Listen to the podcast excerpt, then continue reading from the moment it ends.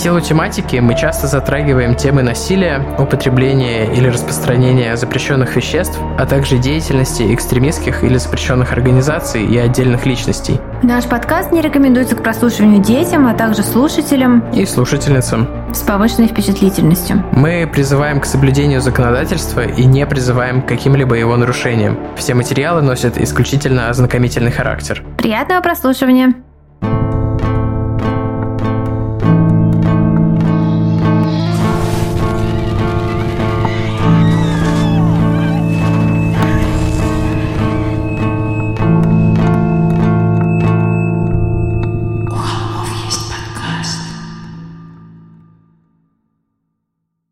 Всем привет! Вы слушаете «У холмов есть подкаст». Привет! Да, совершенно верно Тима сейчас сказал. Это действительно «У холмов есть подкаст», и я Валя, а это уже был Тима, как я уже один раз вам сказала. Что мало ли вдруг вы не запомнили. Да, привет всем, кто, может быть, первый раз нас слушает. Мы рады, что вы тут. Сделаем как э, Инстаграм, в Инстаграме блогеры пост знакомства.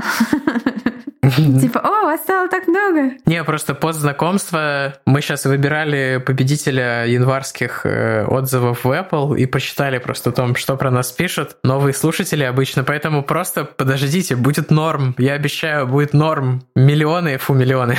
Тысячи людей не могут ошибаться, что норм. Да, э, кстати, что-то я хотела сказать э, и забыла. ну и к лучшему. Да, у нас действительно, да, вот что, для новых слушателей раз в месяц мы подводим итоги, иногда с опозданием, правда, вот как сейчас мы только январь, э, так сказать, э, подводим э, январского победителя к победе. Конкурс отзывов. Э, нужно написать какой-нибудь клевый странную, прикольную штуку про нас в Apple подкастах и получить наш э, стикер-пак э, бесплатно. Вот такие вот э, аттракционы неслыханной щедрости у нас тут. Но, конечно, да. Я предлагаю. Да? Я предлагаю ввести дополнительное правило, которое мы не будем соблюдать в этот раз, но будем соблюдать в следующий раз. Если вы ставите не 5 звездочек, вы не выигрываете. Вы не участвуете. Э, ну, как сказать, у нас на самом деле мы никому ни разу призы не давали за, эм, э, как сказать, за... Кстати, я думаю, э, может быть, нам сделать просто вторую категорию. Это шутка, это очень плохая шутка. А, просто действительно полезла я выбирать самый клевый отзыв января и обнаружила, как бы, что ребята, а критические отзывы тоже нужно уметь писать. И у нас вот, вот среди наших слушателей есть офигенные люди. То есть на фоне отзывов, где пишут, что меня нужно стерилизовать за то, что я рожу над мертвыми детьми и всякого такого, за что на самом вот, деле... Подожди, я хочу тут откомментить. Кто вообще модерирует отзывы в Apple? Типа там какие-то призывы к насилию нам написал человек. Совершенно, кстати, непонятно на что ссылаюсь, потому что мы очень корректны, по-моему, всегда в плане отношений к жертвам, поэтому если там кто-то с таймингом мне может что-то прислать, тогда разговор, а так просто какой-то бред, честно говоря. Ну, да, и главное, что вот типа стерилизовать ее, это прям так, э, ну, как бы полоснуло, ребят, что там скажу полоснуло. Но среди наших э, слушателей есть э, критики, которые просто радуют мое сердечко. Например, это просто круто, да. Кич пишется KY... Кусь, а, кусь-кусь. Это он, а, кусь-кусь, господи. Я все блин, английский язык испортил мне мозги. А, значит, кусь-кусь написал нам один довольный бумер из пяти. Тима, Вуди Харрельс. Валя Хрюк. Вот это, вот так Там нужно... одна звездочка. И одна звездочка. Вот так нужно, нужно писать негативные отзывы. И у Тима тоже есть любимый негативный отзыв января. Не, подожди, я сначала хочу про Вуди Харрельсона. Вот одна звездочка, и я считаю, что стикер надо отправить автору, одному довольному бумеру из пяти. Если довольный бумер, Если хотя бы точнее, один очевидно, из недовольный. Пяти. Если хотя бы мы делаем да. счастливыми одного бумера из пяти, то наша жизнь прожита не зря. Если недовольный бумер нас все еще слушает, если Кусь-Кусь нас все еще слушает, Кусь. то давай мы тебе зашлем стикер по тебе. Для Куся специально. А мне больше всего понравился Валерий. Просто мой любимый, новый любимый человек на свете, Валерий. Он пишет, слабовато, парням успеха, но уровень школы ЛО. Одна звезда. Это просто божественный отзыв. Заголовок отзыва Валерий. Да-да. Потом подписано Валерий... Валерий... сначала. Потом подписано Валерий Мосик. А потом написано... Я только сейчас, я только сейчас понял, что Валерий — это заголовок Ну отзыва. да, то есть у нас так-то Валерий, вы прекрасны. Э, Хороший подкаст, Валерий, придурковатая ведущая. Спасибо за крутой подкаст. Юристы одобряют. А еще там был классный отзыв, точнее даже целых два, про то, что 15 минут рекламы — это перебор. И человек, видимо, из всех выпусков, Да, которые да, у нас были, включил единственный с рекламой, реклама. Это просто которая, конечно, не 15 минут. Это угар. Но, видимо, он думает, что когда мы рассказываем, что мы посмотрели и почитали, это реклама. Эх, если бы мы получали деньги от Netflix за каждую документалочку, которую я э, подобсираю в эфире или хвалю. Так, ну что, а Победителем э, становится, хотя было много клевых таких отзывов, но здесь именно за сторителлинг я хочу отдать этот приз. Э, К сожалению, я плохо вижу и плохо читаю, видимо, Альпинки, Альпинксе, Альпинксе, Альпин Кисе, я не знаю. Альпинкисе. А, отзыв называется «Совпадение» и четыре вопросительных знаков. Знака. Ой, обожаю вас бесконечное количество раз, но пришла сказать, что сейчас слышу выпуск про Зодиака, а, сижу в метро, никого не трогаю и замечаю, что напротив меня сидит чувак и читает книгу про Зодиака. Просто люблю такие совпадения и решила поделиться. Вот, э, Надо было познакомиться с Да, чуваком может быть, и это- это посоветовать было- ему холмов. это была судьба, может быть. Эх. Э, да, поэтому если это ваш отзыв, и Да, вы слушаете Аль- нас сейчас, напишите нам в директ в Альпинкиса, Инстаграме. мы ждем. и Мы там с вами разберемся, И отправим вдруг вам есть ваши стикеры. продолжение у истории, тоже ждем. Если Валерий или довольный бумер нас слушают, то тоже пишите, Да. мы вам обязательно что-нибудь Давайте намутим. дружить. Мой уровень школы лох, конечно. Но Валерию, я просто уверен, что Валерий нас не слушает Не, больше, Валерий но если слушает. Валерий, вы здесь, если вы здесь и вы готовы предоставить доказательства, что это вы, я куплю вам, не знаю, электрошашлычницу за свои Вот смотри, деньги он или что вам. Мне кажется, вы что он такой ва- мужчина, которому нравятся электрошашлычницы. он же написано Валерий Мосик. Вот он может нам показать документы на имя. Там написано Валерий Мозг. А, Может, он Мозг? писал Валерий Москва. А, может Или быть. Валерий Может быть. Мозг, У меня типа, просто я так мелко, что я думала, что фамилия Мосика. Я думала, очень удобно. Просто попросим документы. Любой предъявивший документы на имя Валерия Мосика получает от Тимы Нет, нет, нет, нужен скрин из Apple Podcast. А, И еще все-таки хочу вернуться к теме того, может быть, кто-нибудь из э, русского отделения Apple подкастов нас слушает, хотя, наверное, русское отделение Apple подкастов это один человек, но вы не хотите там, типа, фильтровать призывы к Да, насилию, кстати, честно а, говоря? И, и маты, маты, которые теперь э, вне закона. Маты меня не трогают, а Нет, вот призывы н- к насилию в отношении моих родственников это такое себе.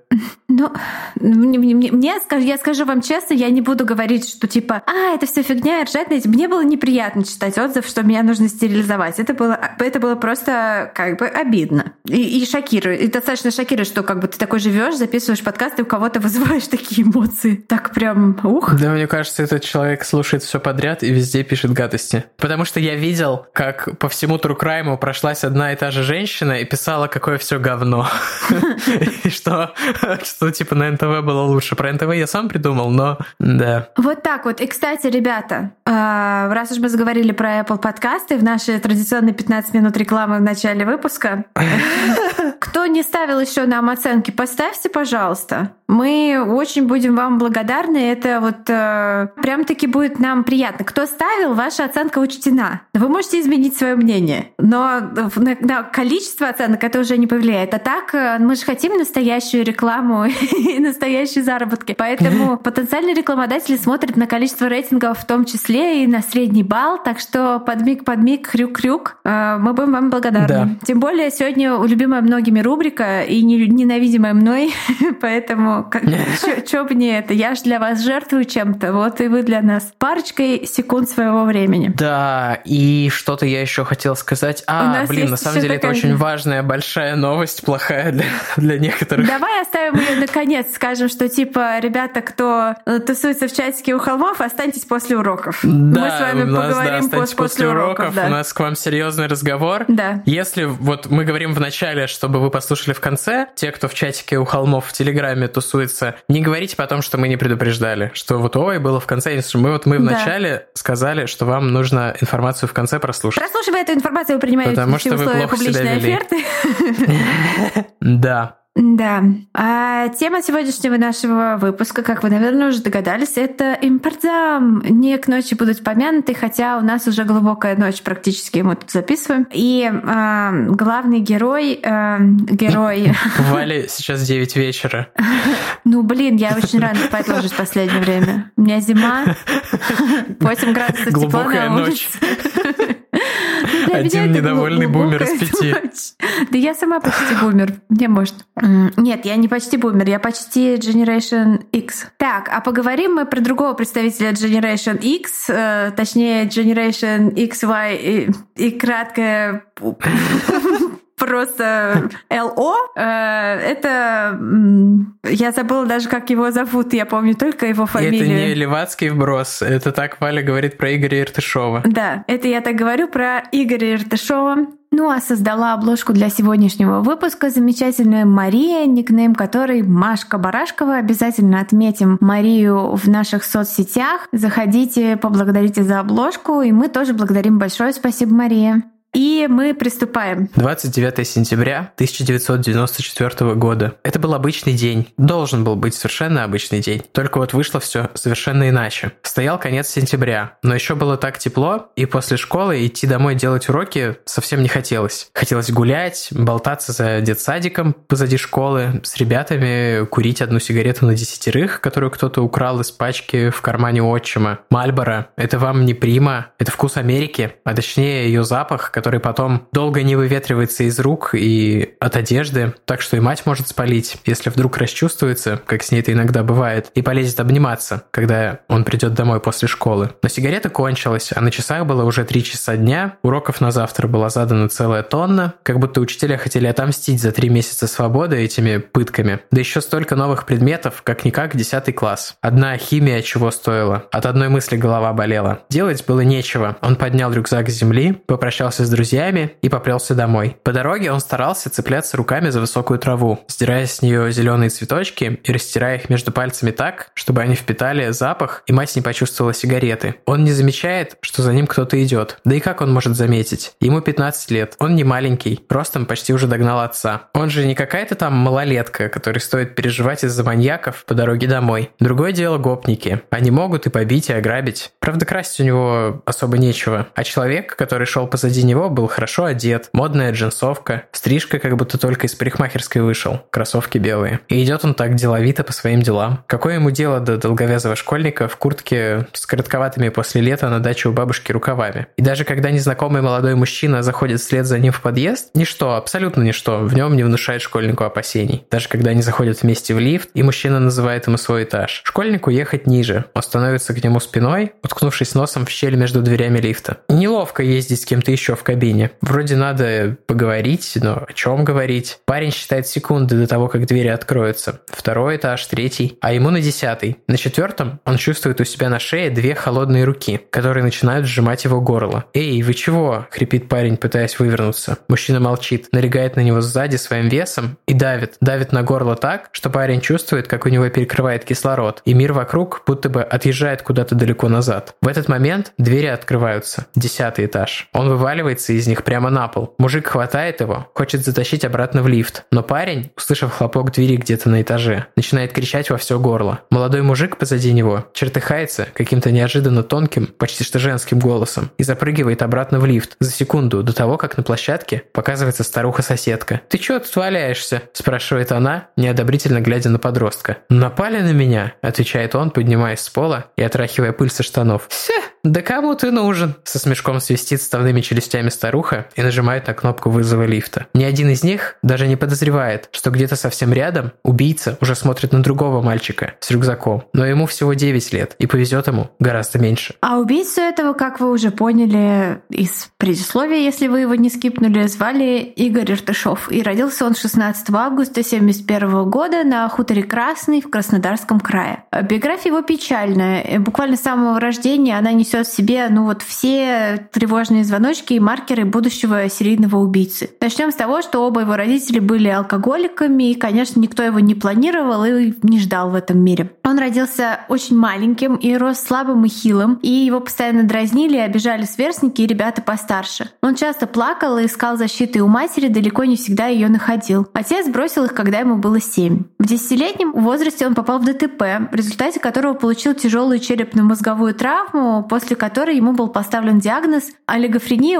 умеренной степени. Немного пояснил про этот диагноз по материалам, взятым с сайта нашего родного Первого медицинского института в Санкт-Петербурге. Я тут просто хочу дополнить, что это устаревшая классификация, которую в современной медицине уже не применяют, но вот э, на тот момент ну, да. так использовали. Ну, да. просто термин, чтобы его объяснить. Олигофрения было принято называть врожденное или приобретенное в детстве состояние общего недоразвития психики с выраженной недостаточностью интеллектуальных способностей. При умеренной форме этого диагноза характерно следующее. Эти больные способны образовывать э, большее число и более сложные представления, чем, э, соответственно, те, у которых более тяжелая категория. Больные овладевают навыками самообслуживания, могут быть приучены к простейшему труду путем тренировки подражательных действий. Их словарный запас богаче, а они в состоянии изъясняться простыми фразами, поддерживать простую беседу. Относительная адаптация больных с умеренной умственной отсталостью возможна лишь хорошо знакомых им условиях. Любое изменение ситуации может поставить их в затруднительное положение из-за невозможности перехода от конкретных, полученных при непосредственном опыте представлений к обобщениям, позволяющим переносить имеющийся опыт в новые ситуации. Больные не могут жить самостоятельно, нуждаются в постоянном руководстве и контроле. Некоторые из них могут выполнять простейшую работу в специально созданных условиях, например, в лечебно-трудовых мастерских. Коэффициент умственного развития этих пациентов находится в пределах 35-49. Я, кстати, проконсультировался со своей подругой, которая дефектолог по образованию, то есть она прям вот непосредственно в этом разбирается. Она сказала, что умеренная степень это уже очень серьезно и супер жестко, то есть что люди с легкой степенью чаще, чаще ходят в школы специальные, а вот с умеренной уже там серьезные ограничения испытывают. Ну и в этом случае именно так все произошло. В обычную школу мальчика с таким диагнозом не взяли. А, говорят, что он даже не мог э, читать. Поэтому мать отправила его в закрытый интернат для детей с особенностями развития и вскоре позабыла о его существовании. Конечно же, в интернате ему пришлось очень тяжело. Над ним продолжали издеваться, но на этот раз все было гораздо серьезнее, чем пинки и дразнилки во дворе. Мальчик подвергся грубому сексуальному насилию со стороны старших воспитанников интерната. После интерната он поступил в ПТУ по профессии столер. Окончив его, он работал на разных паденных работах и ездил по разным городам. Голодал, бомжевал, перебивался заработка на заработок. Однажды судьба занесла его в Москву, и там во время своих скитаний он познакомился с человеком по имени Андрей, который работал проводником на железной дороге. Новый приятель позвал Жертышова с собой в свой родной Петербург, и э, они стали парой. Игорь поселился у своего молодого человека. Э, на тот момент Жертышову было 23 года. Я тут еще хотел дополнить, что, ну, как мы помним, у него приобретенные были проблемы с развитием, но, по всей видимости, по этому описанию ему удалось как-то восстановиться, восстановить... Э, то есть он достаточно самостоятельную жизнь ведет и там вот э, получил даже профессию, то есть это, видимо, у него наступила определенная ремиссия. А, видимо, Я или, не врач, но или же судя по описанию, был поставлен так. слишком жесткий. Э, я тоже подумала тоже об возможно. этом, но просто не хотелось просто этот диагноз как бы вбросить и не объяснить, что под этим подразумевается. Потому что, как мне кажется, ну, там, ну... вот в этом тексте он по сравнению с тяжелой формой, но есть еще легкая, то есть это примерно средняя градация того, насколько, насколько там усложненно это бывает. Да. Но долго отношения Игоря и Андрея не продлились. Как говорят, у Игоря был очень тяжелый характер, и э, поэтому он не мог долго с людьми находиться там, не знаю, в одном помещении. Игорь переехал из Петербурга в поселок Металлострой в области. А все, что осталось у него от вот этих нескольких месяцев спокойной жизни, это была его работа, на которой его устроил бывший приятель. Он был посудомойщиком в известном баре «Пегас», который был таким, э, ну, официально он, как я поняла, не был гей-баром, но э, там была тусовка. Тусовка, э, ЛГБТ-тусовка Петербурга. Иртышов считал себя красавчиком, хорошо одевался и следил за собой. То есть он все свои заработанные деньги тратил на свой внешний облик. Он пользовался популярностью у посетителей бара, особенно после того, как дослужился до официанта. И с этого времени э, считается, что он стал заниматься секс-работой за определенное вознаграждение, он, соответственно, соглашался пойти домой с мужчинами. Сам он потом будет говорить, что это было все по принуждению, непонятно. Опять же, а, по слухам, он пользуется большой популярностью среди определенного типажа мужчин, потому что был жестоким и властным. То есть он а, мог а, унижать, иными словами. Его коллеги по кафе говорят о нем не самым лестным образом. Э, Иртышов был довольно несносным сослуживцем, склонным к истерикам и агрессивным выпадам, обидчивым, высокомерным, но в то же время очень трусливым. То есть, когда он получал реакцию, он э, сразу же на конфликт он не шел. Ну и стоит отметить сразу, что психопатические черты он тоже очень демонстрировал явные. Существует мнение, что Иртышова толкнуло на путь насилия большое количество унижений в его собственной жизни. По крайней мере, так считает одна из э, следовательниц по делу. И по его собственным заверениям, он подвергался регулярному абьюзу со стороны своих клиентов. Но поскольку, как я вот сказал, он э, достаточно психопатические черты демонстрирует, вполне резонно предположить, что это неправда. И доверять его словам, вот как брать их за чистую монету, или я очень плох в поговорках и пословицах. IELTS, если бы был по русскому языку, я бы не сдал его выше, чем на 7, потому что не использую фразеологизмы. В общем, да, э, нету доверия к его словам, поэтому не знаем, так это или нет. И еще считается, что несмотря на там красивые вещи, гламурный вид и классную стрижку, он вел полубродяжнический образ жизни и полностью зависел финансово от мужчин, которые брали его к себе на ночлег, ну точнее вот, покупали его секс-услуги. Когда Иртышова уже потом после поимки спрашивали о его мотивах, он говорил так. Не знаю, захотелось и все. Тоже очень по-психопатски, по-социопатски. Я изучаю правильную терминологию, но у нас прижилось психопат в подкасте, поэтому использую это.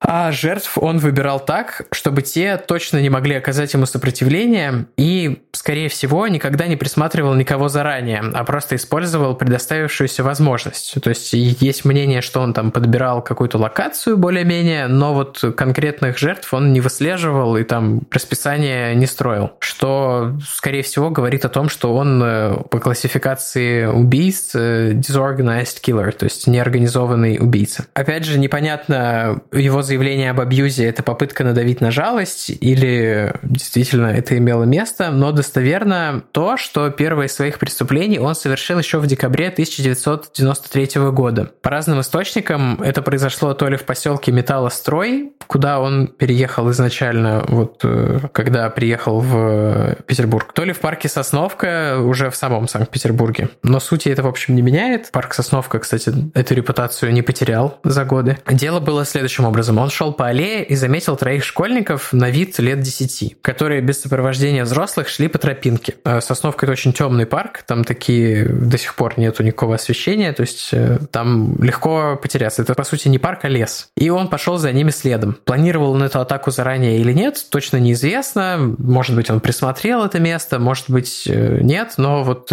конкретных мальчиков, скорее всего, он не присматривал. Но есть данные, что перед тем, как совершить это нападение, он действительно там гулял гулял и наблюдал за детьми, которые вот оказывались без родителей и, ну, и в принципе, без взрослых э, в местах, где они были легко уязвимы для, в кавычках, хищника. Тем не менее, с собой у него был нож, и с ним в руке он пошел на мальчиков, угрожая им расправой. Увидев его, один из них просто бросился на утек. Молодец, отличное решение. Э, я серьезно, без сарказма. Это спасло ему жизнь. А двое других остались. Они были братьями, и Иртышов сказал, что сейчас он их усыпит и впрыснул им из шприца в рот какое-то странное вещество с резким запахом. Вот сейчас вы должны отключиться. Но этого не произошло. Тем не менее, это его не остановило от того, что он сделал с детьми дальше. После того, как он совершил акт э, сексуального насилия над обоими мальчиками, он ушел, оставив их одних в заснеженном парке. Несмотря на полученные тяжелые травмы, мальчики смогли добраться до дома и рассказали о случившемся своим родителям. Взрослые обратились в милицию, но поиски насильника ничего не дали. Мальчики остались живы, но, конечно, никто этого не гарантировал, и, как мы видим по дальнейшим событиям, все могло сложиться совершенно иначе, еще хуже для них. Целый месяц он держался тихо, а потом, как и практически все серийные убийцы, о которых мы вам рассказывали,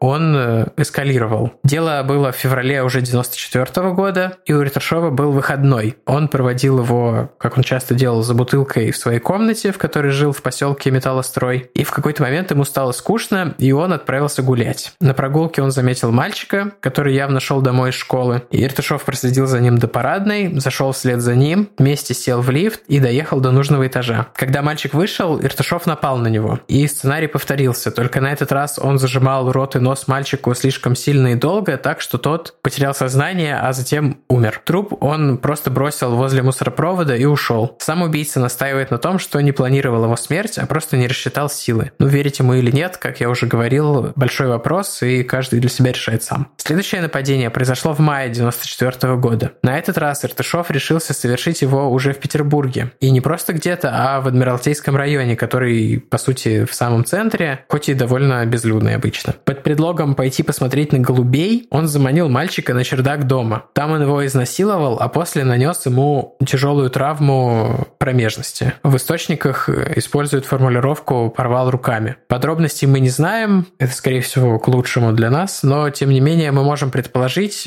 по тому, что опишем вам в дальнейшем. И думаю, что это было примерно то же самое. Истекающий кровью мальчик спустился вниз, его увидели жильцы дома, вызвали милицию, скорую, и мальчик остался в живых. Но вред его здоровью был нанесен, разумеется, перманентный, он получил инвалидность. Еще через месяц снова нападение и опять жертвы. Как видите, сокращаются постепенно разрывы между эпизодами насилия со стороны Иртышова. И в этот раз опять пострадали два мальчика сразу. На этот раз он встретил их на набережной и заманил их в безлюдное место под Володарским мостом. Как я понимаю, это вот так один из тех спусков, которые в Петербурге вот часто бывают, где там раньше швартовались лодки, а сейчас это вот такая своеобразная достопримечательность, но чаще для, для людей, которые там пьют или еще по каким-то нуждам спускаются к воде. Да, вот в это пространство под Володарским мостом он заманивает двух мальчиков под предлогом того, что ему нужна была помощь искать э, ключи, которые он уронил в воду. Над мальчиками он также совершает сексуальное насилие, и оба мальчика остаются в живых. Криминалисты и исследователи начинают складывать два и два и понимают, что перед ними серия преступлений, что почерк очень похож, что одни и те же, одна и та же возрастная группа мальчиков затронута, и очевидно, что орудует насильник, серийный маньяк. Точно так же это понимает и пресса, и жители города, а пресса тогда в 94 году ее ничто не держит от того, чтобы публиковать, что она хочет, потому что уже пал, пала цензура, и вообще многие считают, что самое свободное время в России было в плане прессы. Начинается паника, поиски следов не дают никакого результата. Теория следователей о гомосексуальности убийцы, хоть и в конце кажется верной, но на тот момент не приносит плодов, несмотря на допросы и обыски в гей-барах и других заведениях, популярных среди ЛГБТ-сообщества. Никто ничего не знал и не видел. Но охота на него только подстегивает Иртышова. Он не боится милицию, потому что, наверное, не очень здраво оценивает ситуацию. И в сентябре 94 года совершает новую атаку. На этот раз предполагаемой жертвой должен был стать 15-летний подросток, который как раз шел после школы, зашел в подъезд своего дома на Богатырском проспекте. В 90-е, насколько я понимаю, кодовые замки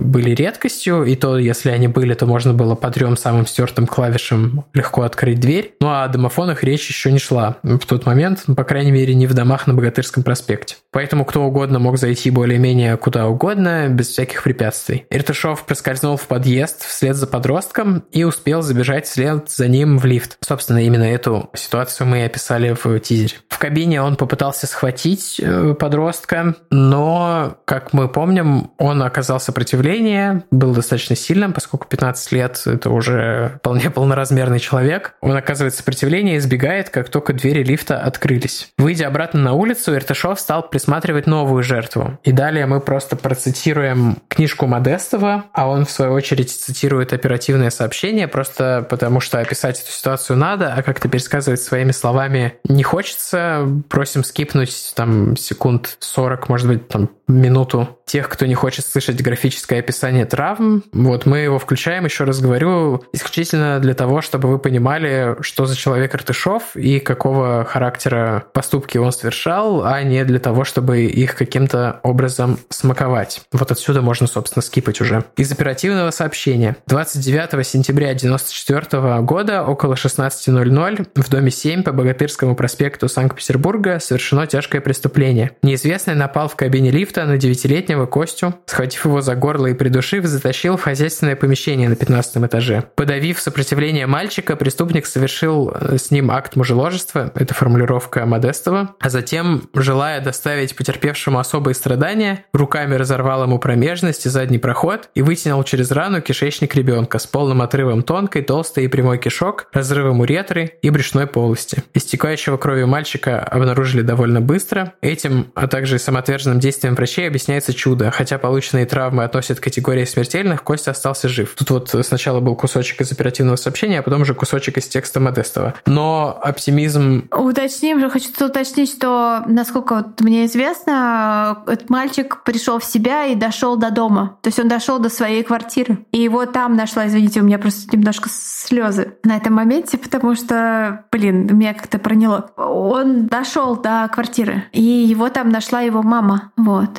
Я даже не могу себе представить, э, что вот происходило с ним в этот момент и как он э, был в состоянии дойти до дома, будучи вот с таким ранением. А, ну вот тут оптимизм Модестова, собственно, придется нам немножко погасить. Сейчас объясню почему. По заключению врачей из педиатрического института в Петербурге, мальчику необходим был искусственный кишечник. А это абсолютно уникальная процедура, которую на тот момент, по крайней мере, делали всего в нескольких местах в мире. И одно из этих мест находилось в США. Хирурги оттуда согласились принять мальчика на операцию абсолютно бесплатно, однако, то есть помимо самой, самих действий врачей требовалось перелет, причем перелет не просто, а очевидно, это должен быть самолет, где с аппаратом жизнеобеспечения, и там проживание, лекарства и всякие другие э, расходы э, суммарно доходили до полумиллиона долларов. И насколько вот мы э, в источниках прочитали, просто всей страной в тот момент, всем миром даже собрали всего за 10 дней эту сумму, и мальчик улетел в Америку. К сожалению, после пяти лет борьбы за жизнь, которая происходила исключительно в больницах, при постоянной медицинской поддержке, на препаратах, после 30 перенесенных операций, он все же скончался в 2000 году. Капец. Просто, просто какая-то жесть. Вот насколько я понимаю, тот э, мальчик,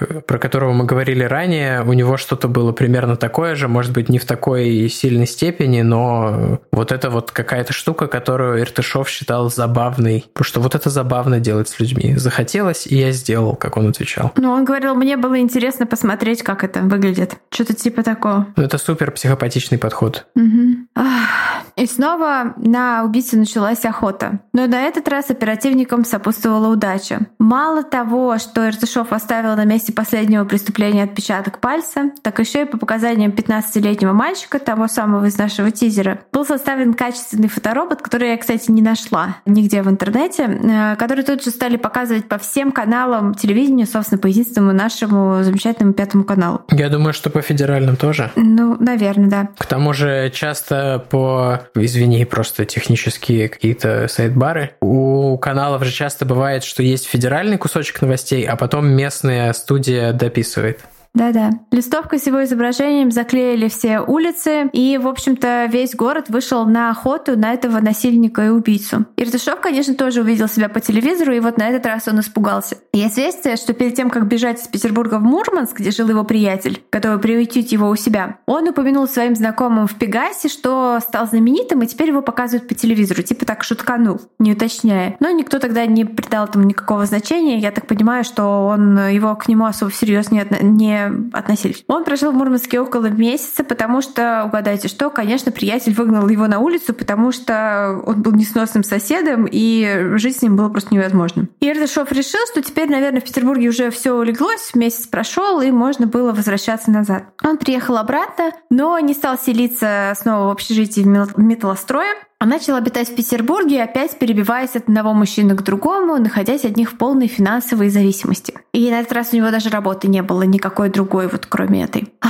кто знает, может быть, так бы он и не попался, если бы не то, что он таскал за собой все это время рюкзак своей последней жертвы. Вот мальчика, который умер в 2000 году. И рюкзак этот, насколько я понимаю, был какой-то приметный с черепашками ниндзя. Полиция знала, что рюкзак пропал с места преступления, значит, скорее всего, находится у убийцы. И они расспрашивали людей вот из ЛГБТ-сообщества про человека с фотороботом, про рюкзак, там просто вот такой чес проводили. И делали это тихо, без шума, объясняли людям ситуацию, объясняли, почему они ищут, как. То есть, э, как я поняла, возможно, это, конечно, уже все нарочно полицейские себя облагораживают, но что типа они объясняли, что дело не в какой-то дискриминации, а в том, что у них есть реальные свидетельства того, что этот человек, скорее всего, как-то связан с сообществом. И в большинстве случаев люди действительно сотрудничали с полицией. И, как я понимаю, в 90-е вообще как бы было все гораздо мягче и как-то толерантнее в стране. Вот. И в результате этой достаточно классной и достойной полицейской работы один из знакомых Артышова, у которых тот, которого тот периодически жил, э, действительно вспомнил про этот рюкзак. И, эм, подумав, э, понял, что и фоторобот тоже похож на, собственно, Артышова. Полиция приехала на задержание и обнаружила среди вещей преступника и еще кучу других сувениров, которые он брал у жертв. Все совпадало, и отпечатки пальцев тоже. Ему были предъявлены обвинения в атаке на нескольких детей, вот тех, с которыми ему удалось... Э, то есть там по уликам не, со все, не, не, не во всех атаках можно было предъявить ему обвинение, сказала она как Йода. И а, случилось это в ноябре 94-го, то есть достаточно быстро. А, его поместили в те самые знаменитые кресты, но, кстати, сейчас кресты уже не изолятор, и всех перевезли в Колпино, в новые кресты кресты, которые говорят Там, совсем да, жуткое место. Я недавно для своей новой книги исследовала эту тему, там смотрела какие-то видосы, это кошмар. А, но все новое. Насколько я знаю, в старых крестах сейчас сами же зэки в качестве исправительных работ там все ремонтируют. Но я вот перед выпуском загуглил, но, э, честно говоря, не помню, какой был источник, поэтому может быть неправда. В новых крестах есть эти, как называется, траволаторы даже, то есть э, для того, чтобы супер быстро и эффективно передвигаться по тому огромному комплексу зданий. То есть он такой прям, это, это как Есть... Газпром-арена в мире изоляторов, он самый большой следственный изолятор Европы. Как э, Газпром-арена в мире изоляторов, его тоже долго-долго строили, просрали все сроки и все бюджеты. И была шутка долго, что строитель Крестов-2 строит их для себя, потому что он туда сядет за распил денег.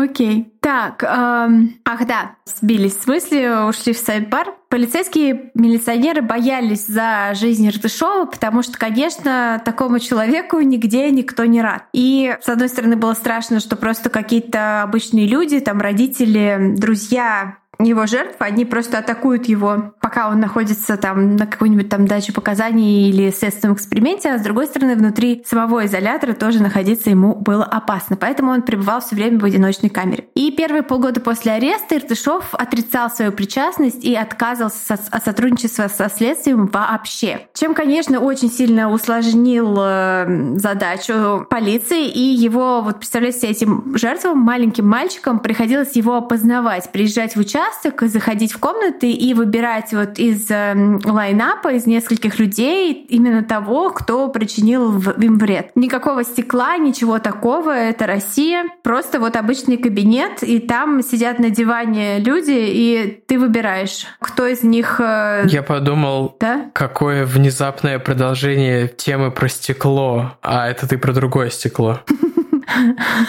Да, это я про настоящее стекло, э, не метафорическое. Ты не делаешь это лучше. Настоящее стекло.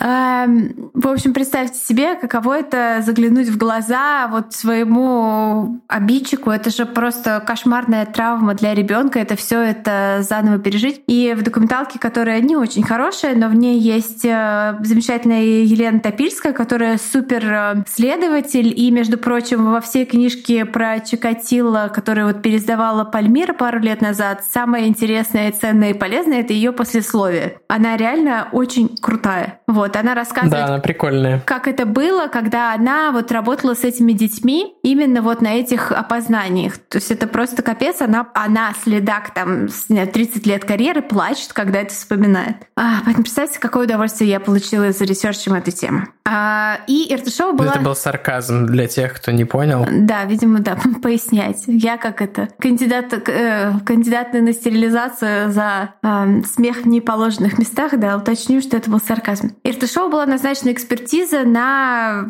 собственно, психологическую, психиатрическую вменяемость. И эта экспертиза показала, что он вполне осознавал, что делал, и пригоден для суда. Однако говорят, что сам он решил иначе. Э, ему в голову пришла идея, что можно симулировать симптомы психоза, и, собственно, чем он и занялся. Ну, так говорят, начал плакать, признаваться во всем, настаивать на том, что ему нужна помощь, и произносить какие-то очень странные монологи. Он рассказывал со слезами на глазах о тяготах своей жизни, о том, как его заставляли заниматься проституцией под угрозой жизни, как шесть дней в неделю у него были рабочих там с ужасной нагрузкой, сами понимаете, какой, только один выходной, как его унижали, избивали, как он боялся за свою жизнь. Но, кстати, вот в этом его монологе он внезапно говорит, что а, основной клиентурой были танцовщики Мариинского театра, и они были очень хорошие к нему, у него нет претензий. Это такая вот, мне кажется, странная деталь. Вот просто на serialkillers.ru есть вот э, транскрипты этих монологов его, они такие сами по себе достаточно, ну, как бы пугающие. То есть вот ты читаешь и понимаешь, что, может быть, он не симулирует, может, он просто вот это поток его сознания. Ну, мне кажется, это какой-то обычный психопатический, обычное психопатическое припиздывание. Ну, может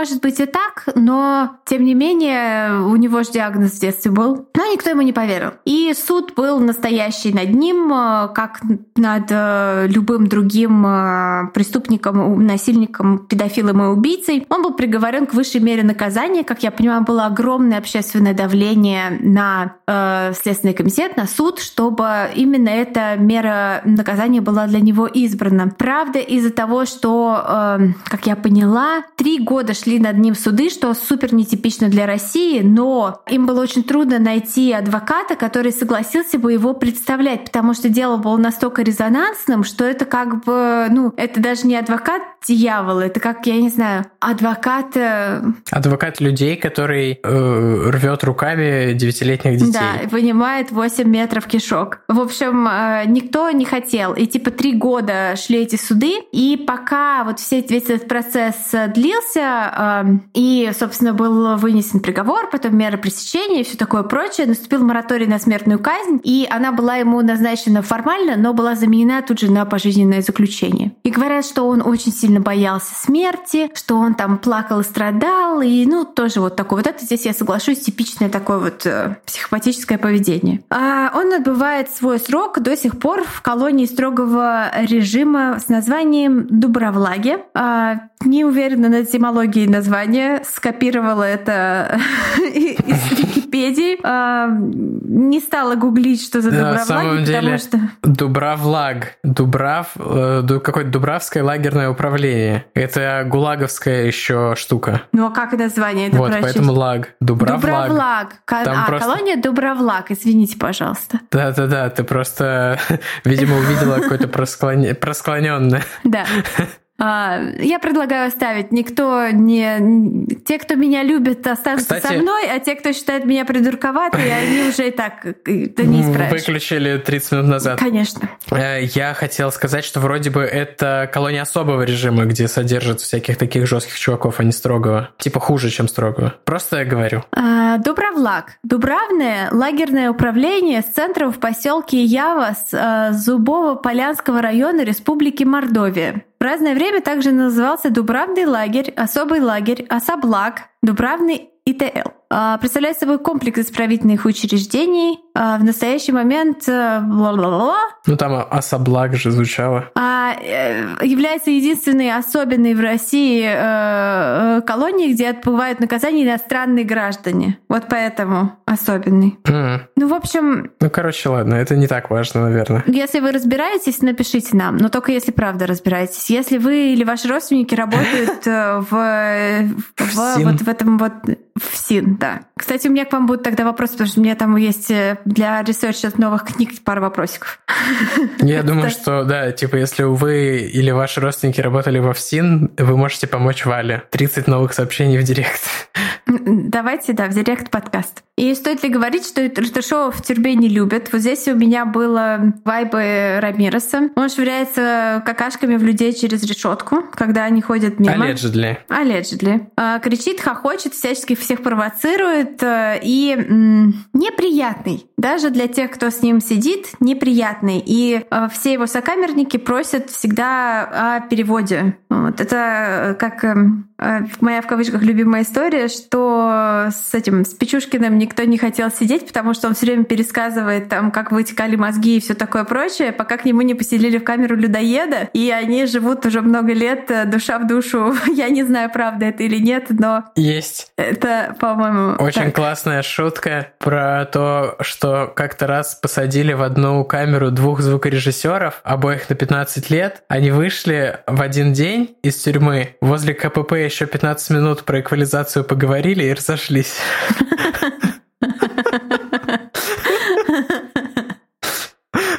Да, а теперь о грустном.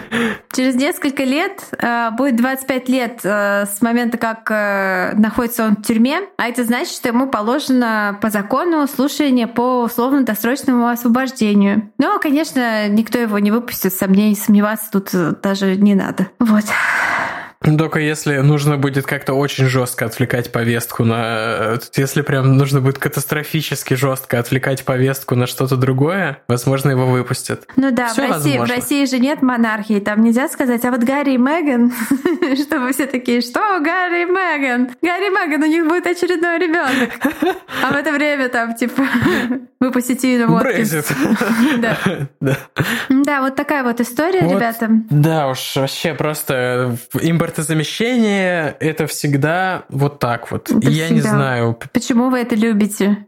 Что Наверное, вам в этом это нравится? просто... Я не вырос на НТВ. Я вырос на РЕН-ТВ. Мне нравится паранормальное. Я выросла на НТВ Фэ, ну нет, я выросла на Невзорове на 600 секунд. Вот, там... Mm, 600 секунд. Там не было расчлененки, но там были всякие жесткие dalt topics. И, кстати... Не, расчлененка же там тоже была. Там же сам Невзоров иногда играл Жмуров еще. Я недавно посмотрел на Ютубе что-то про это. То ли у Пивоварова, то ли у кого-то еще но... вышло большое видео про 600 секунд. Но там вот... Э, я вот «Криминальную Россию» в детстве не смотрела. И, кстати, я благодарна судьбе, что нет выпуска «Криминальной России» вот про РТ-шоу, потому что моя психика бы не выдержала. Есть Поддельный. Очень рекомендую, очень рекомендую прос просмотру человека, который пытается быть Коневским. Если Он... набрать Иртышов документалка на Ютубе, вылезает супер странный чел с России один, который такой, я хочу быть Коневским, и у него очень комично не Он получается. Такой... Он просто такой Он странный. такой странный. Он такой, знаете, вот он просто... Это кажется, что... А, я пытаюсь как-то корректно это назвать все, но он просто не такой, как все этот чувак. Я думаю, что он просто отыгрывает по бумажке, но он это делает так безэмоционально, а сценарии там такие да. странные. Он такой, а теперь притворяйся маньяком, и ты трогаешь за голову ребенка. Да, да, да, да, да. То есть он какими-то... Почему-то это происходит на какой-то типа университетской набережной в центре Петербурга, они там спускаются к воде, а, Это этим... я подозреваю, что примерно то самое место под Володарским мостом. Нет, Володарский мост... Э, нет? А, нет, подожди, там же эти сфинксы, мост... сфинксы.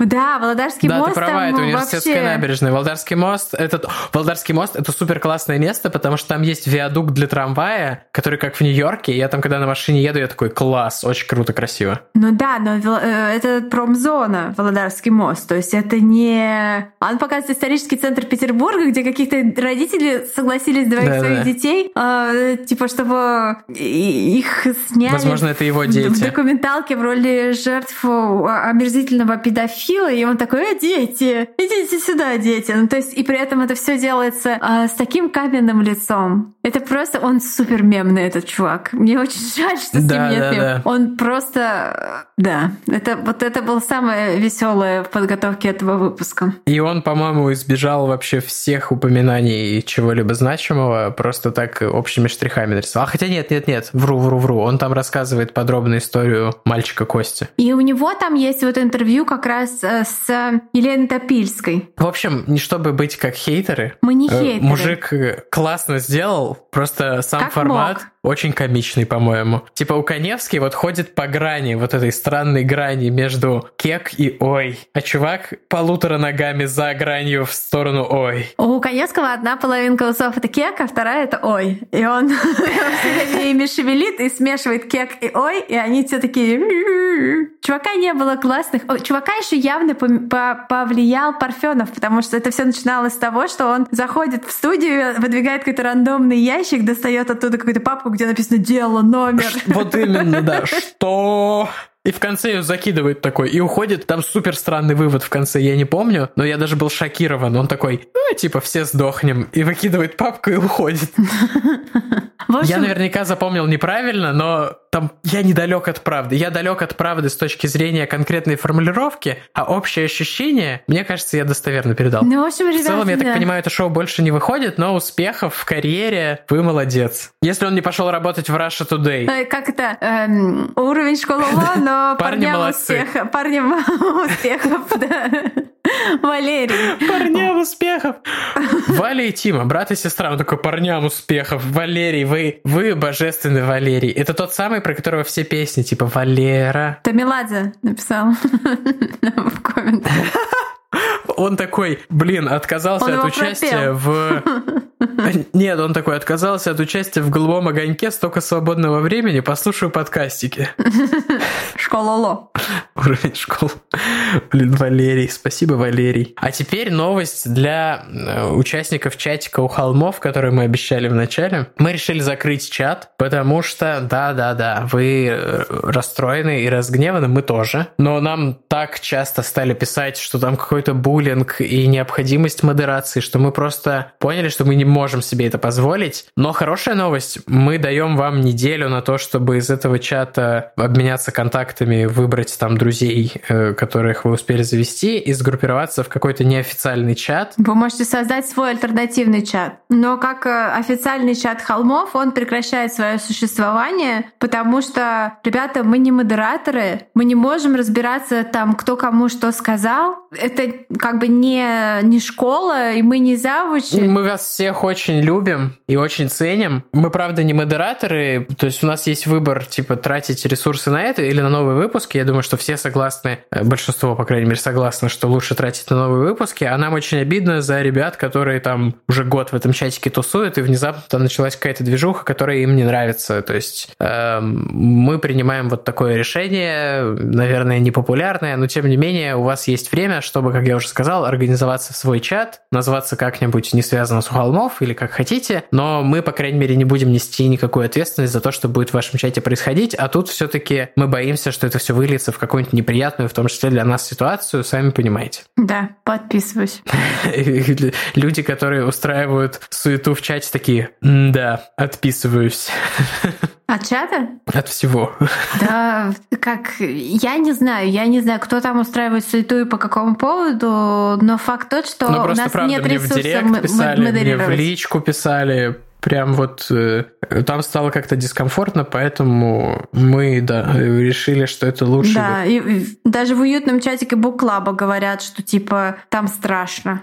в большом чате страшно. Мы, ребята, за комфортную, да комфортную обстановку для всех. Мы миролюбивая комьюнити и как бы против хейта даже наших отрицательных вот этих критиков Валеру и Кусь-Куся. Мы вообще любим и чувствуем, поэтому ай-яй-яй, а-та-та. Да. Какие-то еще объявления, наверное, нет. Вроде бы все, что хотели сказать в этот раз, сказали. Поэтому до встречи в понедельник будут истории слушателей, потому что они у нас уже готовенькие лежат, вас ждут. И в следующий четверг э, будет не импортозамещение. Ура, ура. Да-да. Всем пока. Большое спасибо и пока. Вы слушали «У холмов есть подкаст» – независимое разговорное true crime шоу с комедийной подачей. Возвращайтесь на следующей неделе за очередной порцией подлинных историй о маньяках, тоталитарных сектах, резонансных убийствах и других настоящих преступлениях. Подписывайтесь на нас на всех платформах и в соцсетях. Инстаграм, Телеграм, Твиттер и ВКонтакте. Ставьте оценки, где это возможно, и оставляйте комментарии. Это помогает новым людям узнать о нашем подкасте. Также вы можете поддержать наш подкаст, оформив подписку на донейт-сервисе Boosty. Все ссылки есть в наших соцсетях. Если вы иллюстратор и хотите сделать обложку для одного из наших будущих выпусков, пишите нам в директ Инстаграма. Выпуск подготовили и презентовали Валентина Назарова и Тимофей Назаров. Монтаж и обработка звука Кирилл Мухрыгин.